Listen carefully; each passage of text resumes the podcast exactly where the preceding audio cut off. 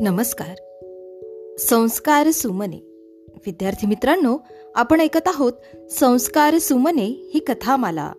या कथामालेमध्ये मी विद्या गवई नरवाडे आपल्या सर्वांचे पुन्हा एकदा हार्दिक स्वागत करते. आज आपण शिक्षकांनी पालकांना लिहिलेले पत्र या पत्राबद्दल जाणून घेऊया.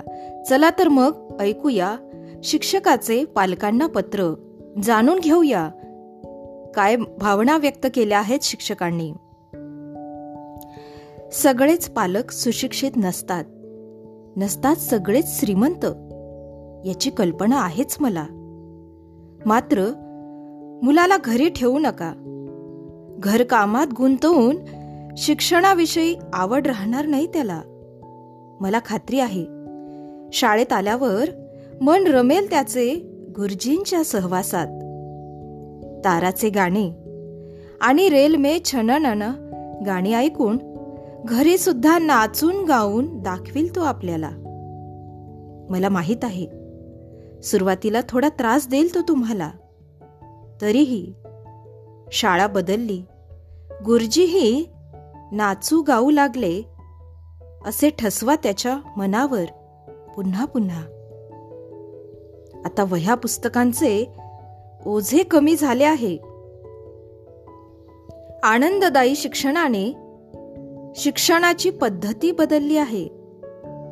जुन्या रटाळ वाटणाऱ्या शिक्षणाने आता क्षमतांची जागा घेऊन चैतन्य निर्माण केले आहे. मी खात्री देतो सर्व क्षमतांचा विकास होईल. सर्वांगीण विकास होऊन समर्थ नागरिक होईल तो या देशाचा. शाळेत येऊन शाळेबाहेरील वातावरणाचा चांगल्या प्रकारे उपयोग करून घेण्यास निश्चितच शिकेल तो.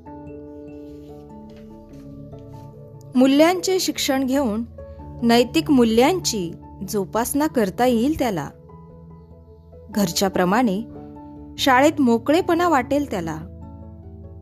शाळेबद्दल आकर्षण निर्माण होऊन शाळेत परिसरात आनंद वाटेल त्याला. स्वावलंबी होऊन समाजाच्या विकासाला मदत करील तो. चांगले संस्कार होऊन गुणवत्ता वाढविण्यासाठी प्रयत्नही करील तो. हाताची घडी आणि तोंडावर बोट ठेवावे लागत नाही म्हणावं. निसंकोचपणे बोलण्याची आणि प्रश्न विचारण्याची संधी उपलब्ध होईल त्याला. सर्जनशीलतेला आणि कल्पकतेला वावही मिळेल त्याच्या. उपस्थिती भत्ता पोषण आहार या सरकारी योजनांचा फायदाही घेता येईल त्याला. आणखीही एक काम करत राहा. घरी विनाकारण ठेवू नका त्याला. गुरुजींना भेटून अभ्यासाविषयी नेहमी चर्चा करा त्याच्या. शालेय वातावरणात रमून ही आवडते मज मनापासूनी शाळा.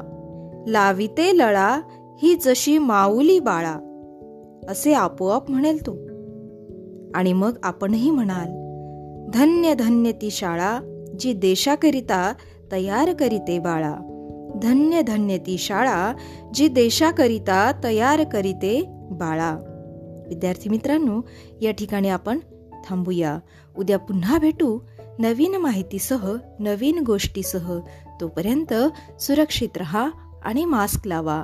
माझा मास्क माझी जबाबदारी. धन्यवाद.